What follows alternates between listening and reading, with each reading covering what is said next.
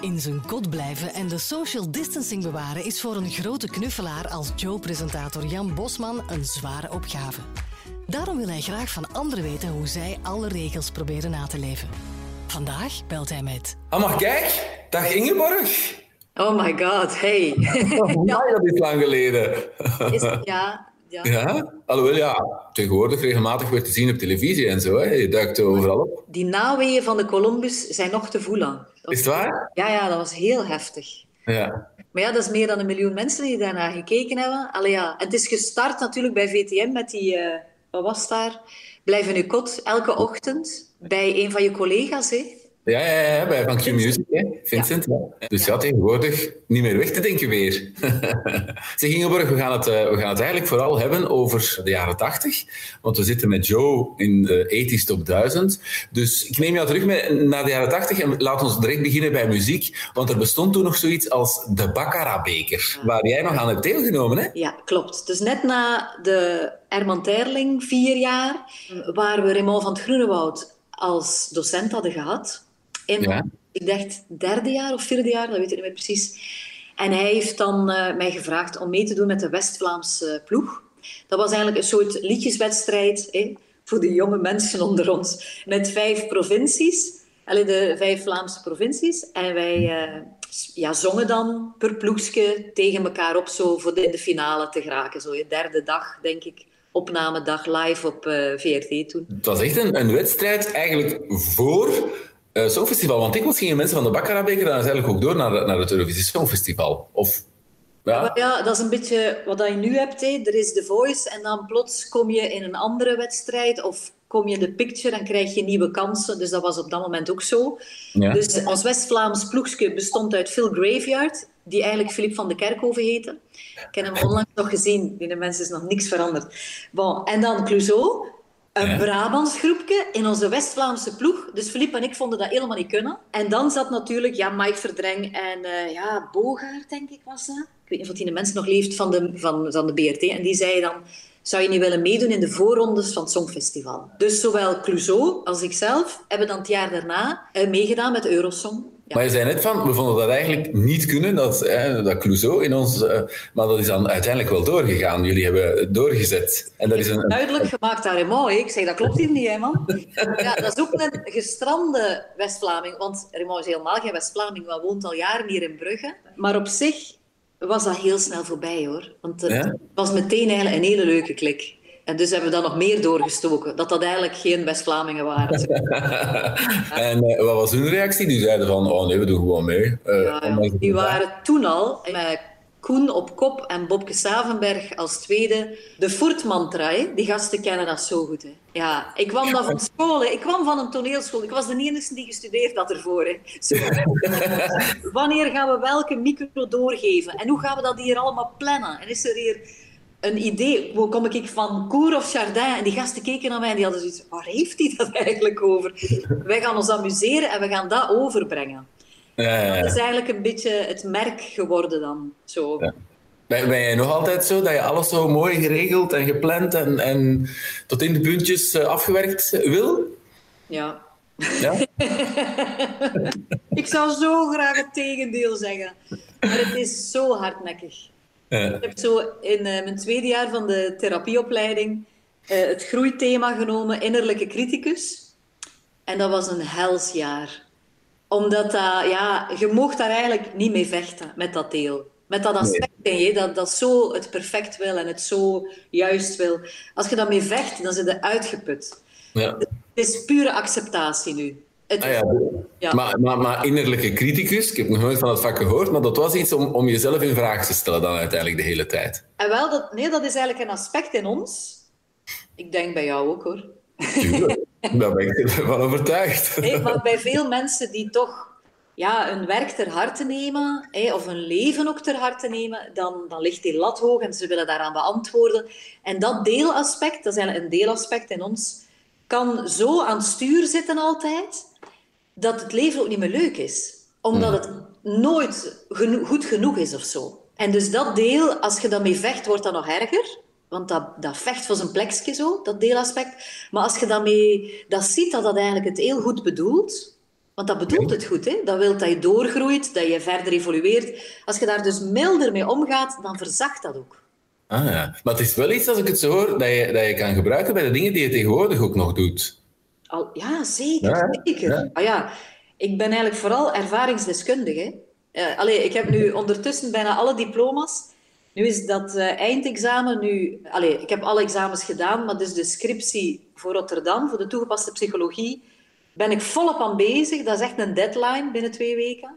En uh, mijn therapieopleiding, die scriptie, die is klaar. Externe lector, de psychiater hier van Berenhem, heeft mij overal tien opgegeven. Wauw. Dus zo straf is die een innerlijke criticus. Die wil geen 9,5. Want die heeft zoiets, huh, wat is die half dat ik mis? Zo erg.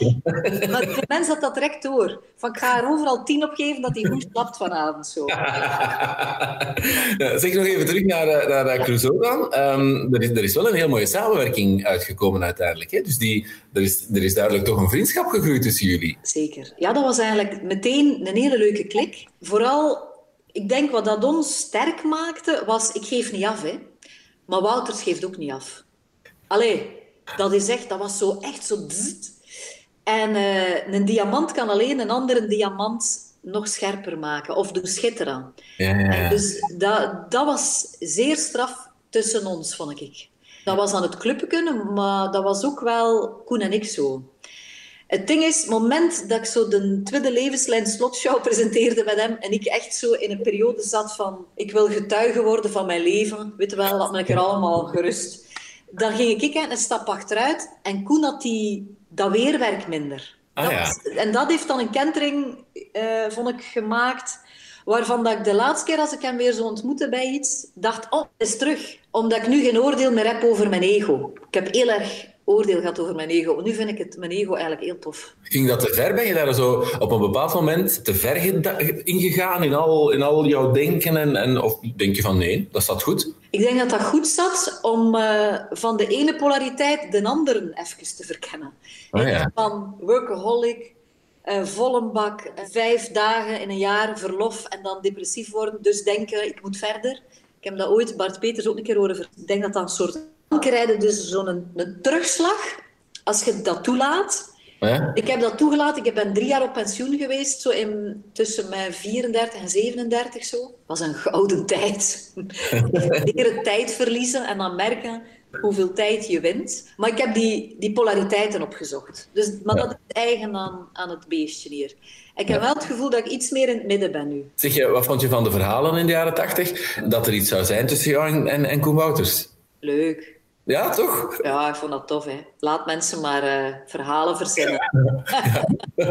Wij weten wel beter. Ja, want die, Koen had bij mij gewoond een tijd, als hij naar zijn legerdienst deed. Ik weet niet of het al legerdienst was, hoor. Maar bon, hij ging nu en dan een keer daar naartoe. En ik woonde toen in Pulderbos. Dus, maar hij heeft eh, op een eenpersoonsbedje in de logeerkamer geslapen. Dus dat, dat was echt niets van aan. Behalve dat we elkaar wel zo gezond konden uitdagen. Ja, ik vind dat tof. En je kunt dat eigenlijk alleen maar doen als, als de liefde veilig is of zo. Hey, want die had, ja, die had genoeg madame uh, en werk mee en zo. Uh, en ik was al die tijd uh, verliefd op een getrouwde mens. Moeilijke periode, denk ik dan. Hè? Oh.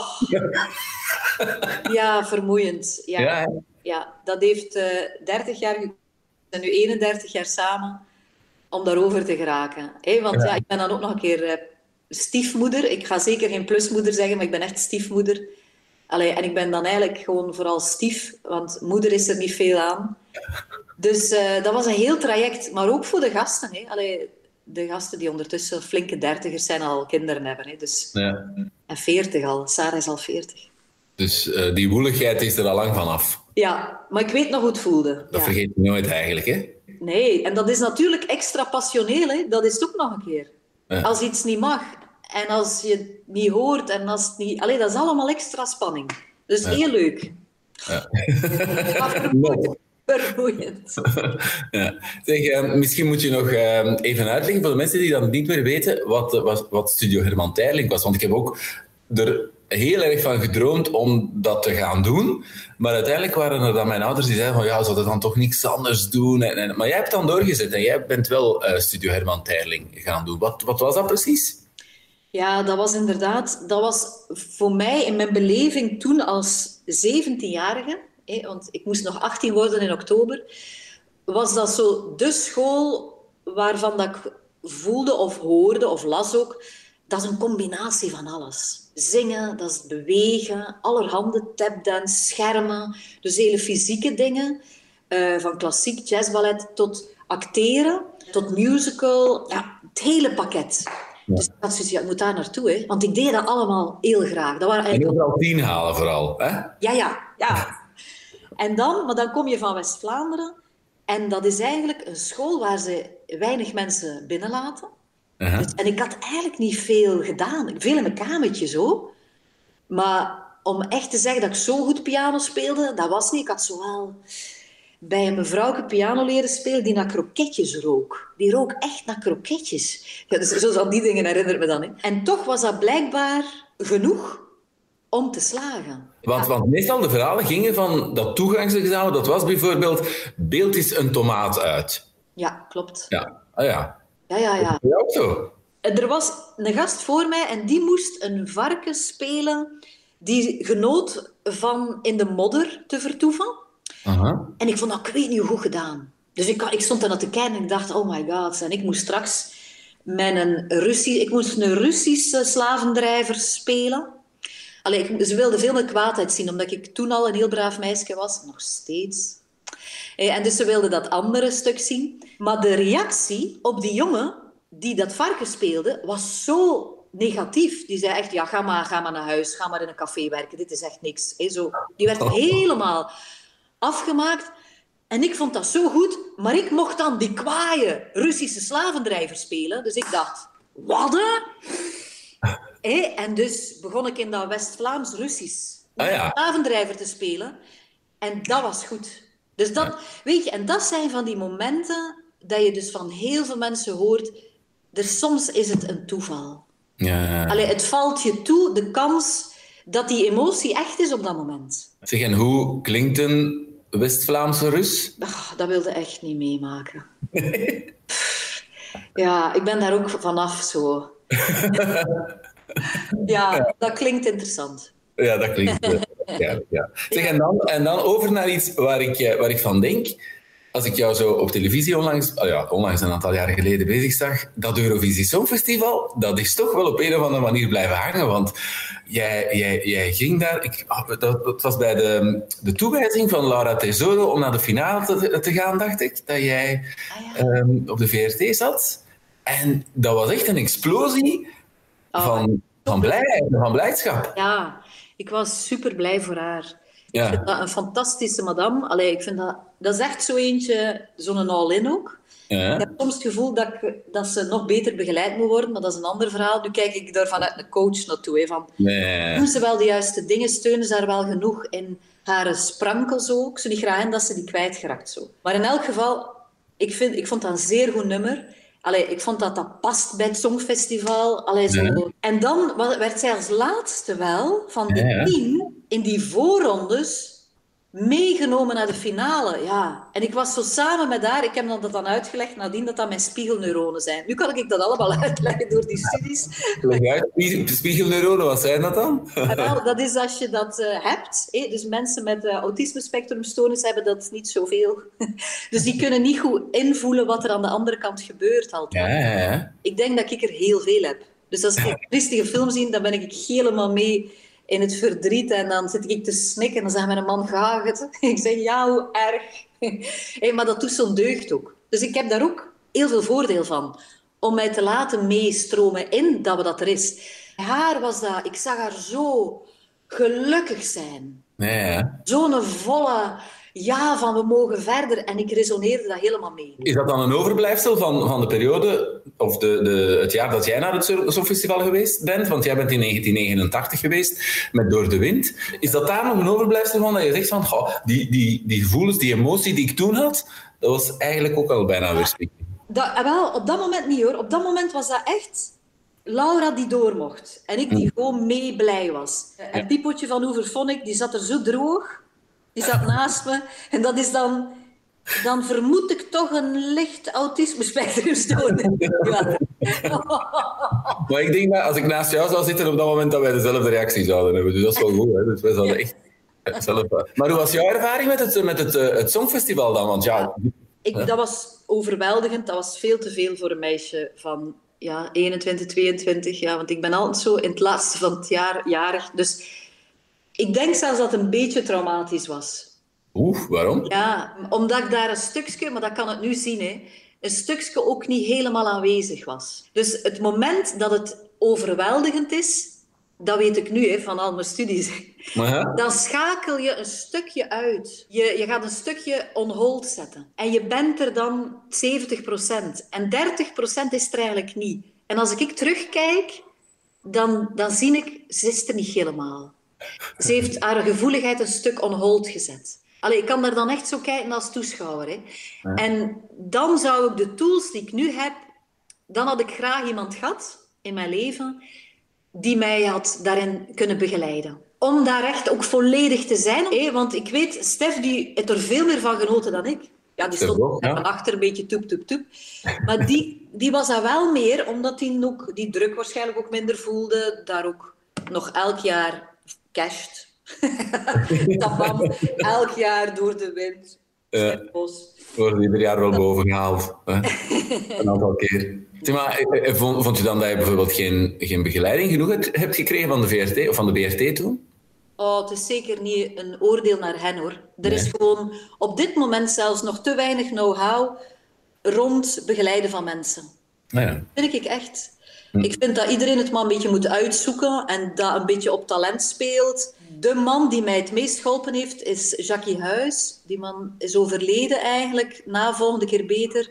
Dat was echt mijn eerste talkshow in de zomer op VTM, waarvan ik voelde, ah voilà, nu gaat, nu gaat het beginnen. En hij stierf. Ja, dat was een mens die mij volledig kende en ook heel goed wist wat dat mij zou doen shinen en wat dat eigenlijk helemaal mijn ding niet is. Ah, dat is iemand die, dat is een coach, dat is een mens die meewandelt. Dat is, ja, dat is een heel belangrijk iemand. iemand en niet iedereen heeft dat. Kan je nog eens beschrijven de laatste, of de, de dag van het Songfestival zelf, wat dat je toen hebt gevoeld van emotie en wat er, wat er toen allemaal is gebeurd? Dus de dag van de finale? Oh. Weet je dat nog? Ja, ik weet er een paar dingen nog van. Wat ik verschrikkelijk lastig vond, was dat Turkije voor mij was met een verschrikkelijk druk nummer. Maar wetende, wat ik nu weet, en HSP zijnde, hoe dat ik dat gedaan heb, is onwaarschijnlijk. Ik heb dat eigenlijk fantastisch gedaan. Ik had op een bepaald moment een truc gevonden zelf. Als ze 16 keer gezongen hebben, dat is inademen. En dan 16 keer hetzelfde weer gezongen hebben, dat was het uitademen. Dus ik zocht in hun chaos een soort manier om te blijven ademen. Maar terwijl ik dat aan het doen was, waren ze de zolen van mijn schoenen aan het met lak inspuiten. Dus voordat je vijf, voor 500 miljoen mensen zingt, staat er daar een pipo met lak op je zolen van je schoenen te spuiten, zodanig dat je niet uitglijdt, omdat die vloer wat glad was. En wel, ik heb nog meer respect voor, voor mezelf als ik dat heb gedaan. Hoe heb ik dat daar eigenlijk gedaan? Zou je het nog opnieuw doen, het Songfestival?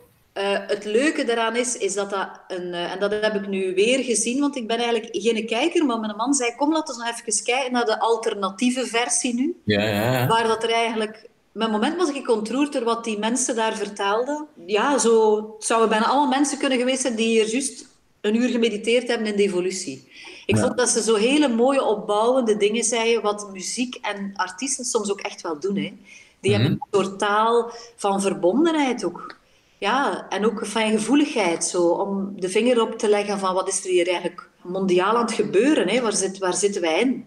Ja, ja, ja. Dat vond ik wel bijzonder. Hoe kom ik hier nu bij? Bon, ik heb weer een nomme aan, aan doen. Ja, omdat je aan het kijken was vorige week naar die alternatieve show van, uh, van het Eurovisie Songfestival. Omdat je zegt van ik volg het eigenlijk niet zo heel erg meer. Nee, en dan omdat mijn man zei van kom, laten we even kijken. Het was dan vooral voor Peter van de Ver, omdat hij daar manager van is. Wat ik tof vind aan dat Songfestival, is dat dat iets verbindend heeft. Voor mij is dat mijn Disney-stukje. Van, het komt nog goed. Weet je wel, als een verhaal slecht afloopt, is het nog niet afgelopen. Dan is er nog altijd het Songfestival. ja, maar weet, de, dat is de stem van hoop of zo. En dat vond ik dan ook zo typisch. Allee, hoe heet hij nu van Oeverphonic dat dan weigert om mee te zingen? Alex Callier. De Alex, ja. Pas op, ik vind het ook fantastisch moedig dat hij dan nee durft zeggen tegen iets wat hij niet voelt of zo. Ja. Maar ik vind dat dan ook heel schoon dat mensen net dat een ego eigenlijk daar voorbij gaan. En dat ze zeggen, oké, laten we een keer voor liefde kiezen. En wat is het meest liefdevolle voor onszelf, voor onze omgeving en voor de planeet? En dan vind ik dat niet soft. Dan vind ik dat eigenlijk een ongelooflijke waardevolle boodschap. Mhm. En eentje die, de boodschap die ik hoor bij de jongeren. Want hier in West-Vlaanderen is er een enorme hoog cijfer van zelfdoding. En daarom wou ik al die studies doen om terugbetaalbaar te worden voor hen. Mm Zodanig dat ik hier op mijn zolderke met een ploegje... Want ik wil dat niet in de zaal doen beneden, maar ik wil zo met jongeren echt zo'n traject doen. Van wat is de zin van je bestaan en hoe kunnen we dat weer vinden? En ik vind dat echt uh, een missie hoor. En ik weet dat ik dacht, toen dat ik jong was, ah, de zin van mijn bestaan, dat is zingen en presenteren en hey, gouden ogen, publiek verbinden. En dan merkte ik, ah, het is toch dat niet. Het is eigenlijk eerst gelukkig zijn hier van binnen. En de vervulling vinden hier. En vanuit die vervulling dan weer naar buiten. Ja. Dus eigenlijk vind jij zelf ook dat België bij dat slotnummer erbij had moeten zijn. Gewoon even alles opzij en voor de, voor de boodschap uiteindelijk gaan. Ja, ik ging dat gedaan hebben. Maar ik vind wel ook een statement dat Alex dat wel heel sterk ontwikkeld heeft. Dus ook eigenwaarde, om te kunnen nee zeggen. Maar ja, we zijn dan het hart van Europa. En we zijn er nog niet bij. En we nemen dat eigenlijk niet op. En ik vind dat dat ook veel zegt over ons land. Allee, die afgescheidenheid dan niet aangaan van, ja, wij zijn het hart van Europa. Hey. En waar is de preek van de week? Want ik mis dat soms. Alleen bevlogen mensen die zeggen, wij zijn het hart van Europa, hè? ons land. En dat is iets, ja, dat ik vind, dat zegt toch ook iets van onze verscheurdheid en onze eigenzinnigheid en onze koppigheid. En, allee, en dan niet overeenkomen en het hoger doel niet zien. Ik vind dat interessant allemaal, hoor. Ja, absoluut. Want het zit ook in mij, hè? want anders zou ik niet in zo'n land geboren zijn. En zou je daar misschien nu niet mee bezig zijn, ook uh, dikwijls, dikwijls om over na te denken. Zeg, uh, de jaren tachtig, welke soort muziek vond jij goed? Welke artiesten vond jij goed? Noem er een keer een paar op, dan, dan kan ik zeggen ja of nee. Oh, dat was de periode van, van ja, Madonna kwam toen. Uh, ja, de grote. Hè. Ik, ik, wat, wat, wat mij betreft de jaren 80, dat is de periode dat artiesten heeft opgeleverd die heel lang meegaan. Terwijl nu is het allemaal heel vluchtig, maar je had in die tijd uh, Elton John, Madonna, uh, Wham kwam toen op, Duran Duran, dat soort uh, van, van, groepjes allemaal. Ik weet niet, was, was jij een zwarte op dat moment? Zo zwart gekleed? The Cure bijvoorbeeld? Ik denk dat ik nog altijd met Paul van Vliet bezig was. ik was zo fan van de cabaretiers in Nederland. Ja? Dus ik was zo echt de, ja, de, de Robert Long en uh, de Paul van Vliet. En ik was eigenlijk heel... Ik, de, waarschijnlijk dat ik daarom Stef Bos zo interessant vond ook. Ja, wij waren echt ons eigen ding aan het creëren. En ja, mijn interesse lag heel sterk in... Uh, ja, ik ben aan het Leids Cabaret Festival ook geweest. Dus ik had die cabaretwereld, vond ik interessant. En dat eigenlijk de boodschap... Ja, dat, dat is ook een, een, stroming die echt door de jaren tachtig gaat, hè, uiteindelijk. Uh, ja. Dat soort van muziek. Het is, dat. het is niet dat ik die andere muziek niet beluisterd of zo.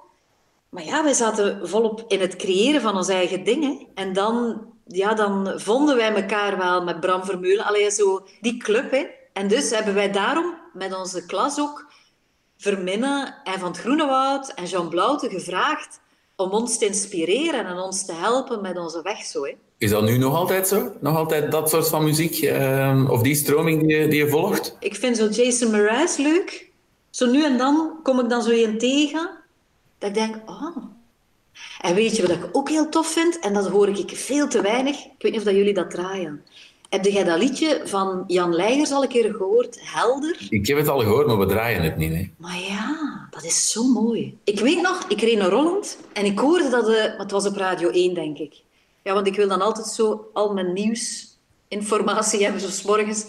En we speelden en ik ben aan de kant gaan staan om te luisteren op een expressweg. Hè. Je mocht dat eigenlijk niet doen. Hè. maar zo van, ik kan een keer luisteren wie dat, dat is. Want ik vond die tekst zo mooi. Dus ik zit toch wel veel meer te luisteren naar tekst dan eigenlijk naar deuntjes of zo. Zeg, um, Ingeborg, de jaren tachtig waren ook de, de jaren van de kernwapens, hè? De, de, de grote kernwapenwetloop. Ben je ooit op straat gekomen om, om te protesteren tegen een of ander? Tuurlijk. Ja? Ah ja, met de Giro, hè. Dat was die periode, hè. Giro zijn we gegaan, hè. Van uh, de stem hebben wij laten horen. Het was dus niet zoiets van, oké, we kunnen er een uitstap van maken, we gaan protesteren, we gaan ons amuseren, maar het was echt tegen de kernwapens. Dat, maar dat eerst ook, hè. Ja. ja. ja, op die leeftijd is het beide, vind ik. Ja. Het was wel een statement. Ik vind ook echt soms dat er beslissingen genomen worden dat je zoiets zegt, maar... Allee, jongens, is dat nu de kleuterklas of wat is dat? Zo dat, dat je ruzie... En dan... En ik heb nu zoveel wapens en ik heb nu zoveel wapens. Allee, dat is echt... Dus ik, ik sta daar wel achter. Hè. Allee, was dat ook de opkomst van Luc Verstijlen met zijn Nagalef? Ik denk dat, dat zal misschien al iets vroeger geweest zijn, maar, maar het zou, zou kunnen. Ik denk dat dat, dat, dat vroeger zat. En, en in hoeverre, hoe ver zou je daarin gaan, in dat protest? Of zou jij daarin gegaan zijn? Ja, niet zo moedig als onze milieujongeren nu, die echt zo... Allee, daar ben ik te gematigd voor, denk ik. Maar ik heb er wel heel veel respect voor. Voor de helden van de tijd, zo. Hè. Ja, mhm. ik, ik kan daar uh, ontroerd door geraken ook. Als mensen echt zo er bijna een leven voor geven. Ik ben... Maar zo je, jezelf gaan vastbinden aan de hekken van de kerncentrales en je door de politie laten wegslepen, dat is niks voor jou dan? Nee, ik zou, zou eerder dan weer in dialoog gaan. Maar ah, dat maakt mij dan te gematigd soms. Want je hebt ja, wat diehards ook nodig. Hè. Je hebt wat pioniers nodig. En ik ben zeker op vlak van meditatie en yoga een pionier geweest hier in ons landje. Allee, die er toch expliciet naar buiten mee kwam en daar ongelooflijk voor belachelijk gemaakt geweest is. Allee, en dat mij dat eigenlijk niet klein gekregen heeft. Integendeel. Maar het is ook omdat ik daarin geloof, als mensen naar binnen gaan en bewuster worden, dat ze ook gezondere beslissingen zullen nemen. En dat ze bijvoorbeeld leren geweldloos communiceren. En leren dat alle aspecten belangrijk zijn. Dus ook, hoe gaan we dan dat economisch model herzien? Zodanig dat we wel die vernieuwing kunnen verwelkomen. Dus ik vind dat, vind dat heel interessant. Maar soms denk ik, oh, moet ik nu in de politiek? Maar dan denk ik, nee, nee, doe het niet. Doe het niet. Maar uh, ik zou wel mensen in de politiek ook ja, nog meer willen oproepen dat ze het in de kot komen of zo maar op alle vlakken. En dat ze leren goed communiceren, dat ze het kunnen overbrengen. En dat ze samenwerken. Zo weet je wel dat. Ja, communicatiecoach. Ik zie nog een toekomst. Ja, als ik 70 ben, hè. ja. De jaren 80, dat was ook de tijd van, van, van CCC, van de bende van Nijvel. Kan je daar nog heel wat van herinneren? Toen, ja, die nieuwsberichten, die kwamen toch wel, wel stevig binnen, dacht ik. Ja, nee. Al, ik weet dat. Ik weet dat dat er was. Ja. Dat verhaal van Hamers op het laatst, dat zou zelfmoord gepleegd hebben in het gevangen. Een heel verdacht verhaal. Daar denk ik, maakt er een Amerikaanse reeks van op Netflix en jij weet, zie je wel dat niet klopt? Zo dat. Ja. Soms heb ik echt zo, vertellen jullie wel alles? Dat we het niet altijd weten. Maar ik vind ook, ja, ik vind het interessant of zo. Maar was je dan niet, niet bezig met de actualiteit? Of, of was je bezig met je eigen ding op, op dat moment? Ja, het moment dat je, zeker als je op kot zit, de meesten hadden geen televisie. Hè? En ook geen abonnement op een krant. En nu heb je dat via een appje of zo. Dus dat komt wel langs. De headlines komen wel langs. Maar ik zat, ja, ik zat op school hè, en dat was echt van 9 tot 7. En dan meedoen aan allerhande voorstellingen. Dus het passeert meer. Een beetje in je eigen wereld op dat moment. Nog één ding om af te sluiten. De actualiteit van vandaag misschien is, is corona. Hoe sleur jij en je gezin je daardoor? Ja, dat is toch wel een hele opdracht, ja. Het lastige vind ik, is dat ik dus voor dus al de andere kant van het huis, hè, want ik zit nu in de privéhoek, maar dus ons centrum is hiernaast, ja, dat mag ik dus niet openen. Ah, ja. Om de eenvoudige reden dat ik dus ja, lessen geef aan groepen. En dat mag dus niet.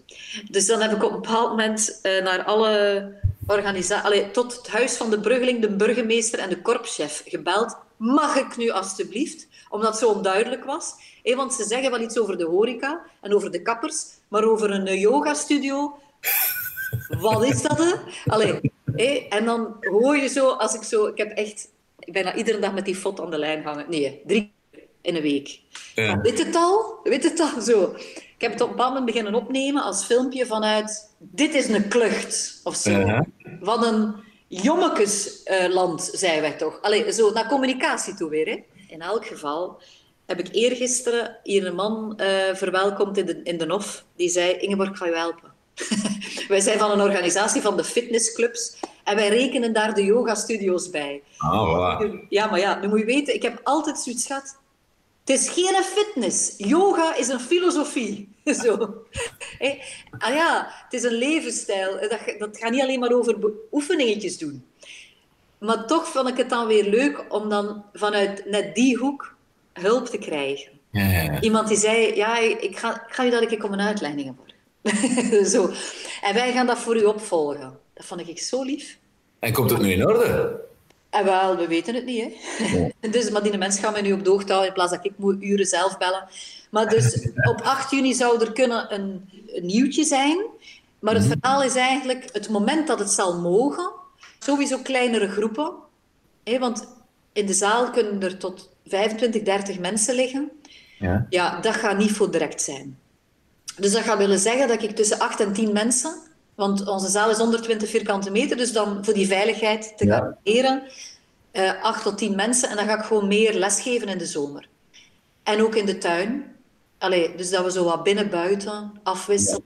Maar het zijn intense tijden op dat vlak, omdat ik ook nog een keer zo zaakwaarnemer ben. Al ons personeel zit thuis.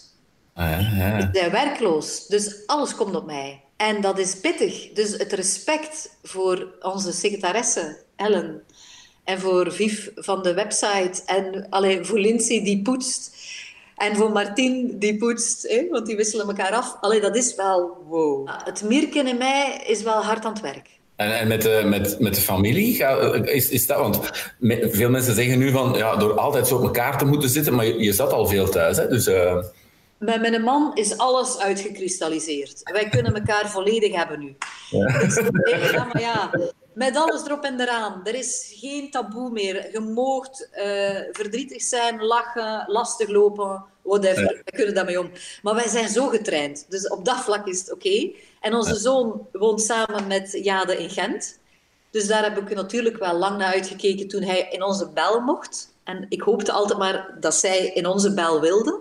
En dus, maar mijn vader heeft het ook moeilijk. Allee, die is 86. Hè, mijn mama is twee jaar geleden overgegaan. Dat is wel daar zie ik aan hem, dat is een hele sociale mens. En daar voel ik wel, wow, die net dat niet gemakkelijk, maar die heeft ja, ook toch wel flink wat veerkracht. Tot slot, Ingeborg, doe je de dingen die je graag doet in je leven? Helemaal ja. Ik ga het leuker vinden als iedereen terug is. Allee, dat ons normale regime hier... Want ik zit niet graag al die mails te antwoorden. Echt niet. Dan ben ik zo blij dat Ellen er is in ons leven die dat draagt. En dan denk ik, oh, dat is zo goed dat zij dat doet. Als ik maar mijn ding mag doen. Zo, als ik maar mag die meditatieworkshops geven. Ik hoop dat we nog... Ik ben nog altijd er al in het geloven. dat we eind juni nog naar Medjugorje gaan. We hebben zo een clubje van twaalf mensen waar we dan zo één keer in het jaar naar Medjugorje gaan. Dat is daar zo ex-Jugoslavië. Hele interessante plek. Maar ik geloof daar nog in, hè. Dat, dat dat nog gaat lukken, hè. En ik ben precies de enige. Ja, ja. ja. Dat ik begrijp het. Ja, maar die bellen, Ingeborg gaat dat door. Ik zeg, tuurlijk gaat dat door. We gaan daar toch op focussen. We gaan dat toch creëren. We gaan dat toch... Maar natuurlijk, ik kan ik zoveel willen creëren als ik wil. Maar als ik de enige ben die dat denkt... Ja, onze gedachten zijn krachten. Maar als ik alleen het denk, is het wel een beetje weinig. Het is wel tof als we met een clubje denken... Ja, er gaat weer wat mogelijk zijn of zo. Afwachten. Zou je met wat je nu doet, een televisiecarrière of een, een, een, grotere zangcarrière... Zou je dat nog combineerbaar vinden? Zou dat nog passen samen? Wel, ik, die, dat groot is er vanaf en dat is zo tof. Dus ik heb alleen die CD met Gratitude op, dat heeft echt heel goed gelopen. Uh, we hebben daar optredens gehad. We hebben bijna alle kerken weer doen vollopen. Dat was precies zo de plek, omdat dat ook zo ja, zo'n beetje geïnspireerde liedjes zijn. Eigenlijk was dat op maat.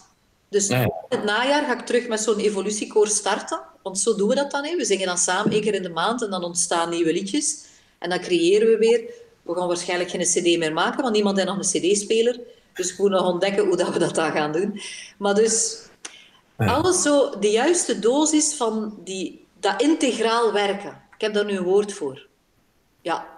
ja. Zo een die graag die verschillende facetten samenbrengt. Ik ben dan gelukkig, dus moet dat doen. Zeg, en zing je door de wind nog altijd? Want ik veronderstel dat mensen dat wel verwachten als je een optreden doet, dat je dat nog zingt. ja, ik heb dat zo 15 jaar geweigerd en nu durf ik dat als het heel veel biesgeroep is. En als ik even check, dan doe ik dat. Dus dat is een tip voor mensen die binnenkort naar een optreden van jou komen, achteraf heel veel bis roepen om, om door de wind nog eens te horen. Ja, maar hey, de vijf optredens die deze twee maanden gepland waren, allemaal weg, hè. Ja, ja, man. maar die worden wel uh, opnieuw gepland later. Ja, dat is fijn. Ingeborg, ongelooflijk veel gratitude van mij naar jou. Want ik vond het heel tof om, om met jou te kunnen praten. Altijd spannend natuurlijk, omdat wij we hebben elkaar nooit echt veel gezien. Terwijl ik zit, ik zit ook al 25 jaar radio en televisie te maken en we hebben elkaar eigenlijk nog bijna nooit, uh, nooit gezien. Dus dat is... Ja, ik ben lang weg geweest. Hè? Ja, daarom. Dus welkom terug. Hè. Ah, dat is tof. Dank je wel, ja. Ik hoop dat het snel weer open mag en dat je weer snel aan de slag kan gaan natuurlijk. En, uh, en dat je veel mensen kan inspireren en begeleiden. Ja? Dankjewel. Goed. Voilà. Merci. Dikke kus, hè. Dank u. Zin in nog meer podcasts? Ontdek ze op joe.be.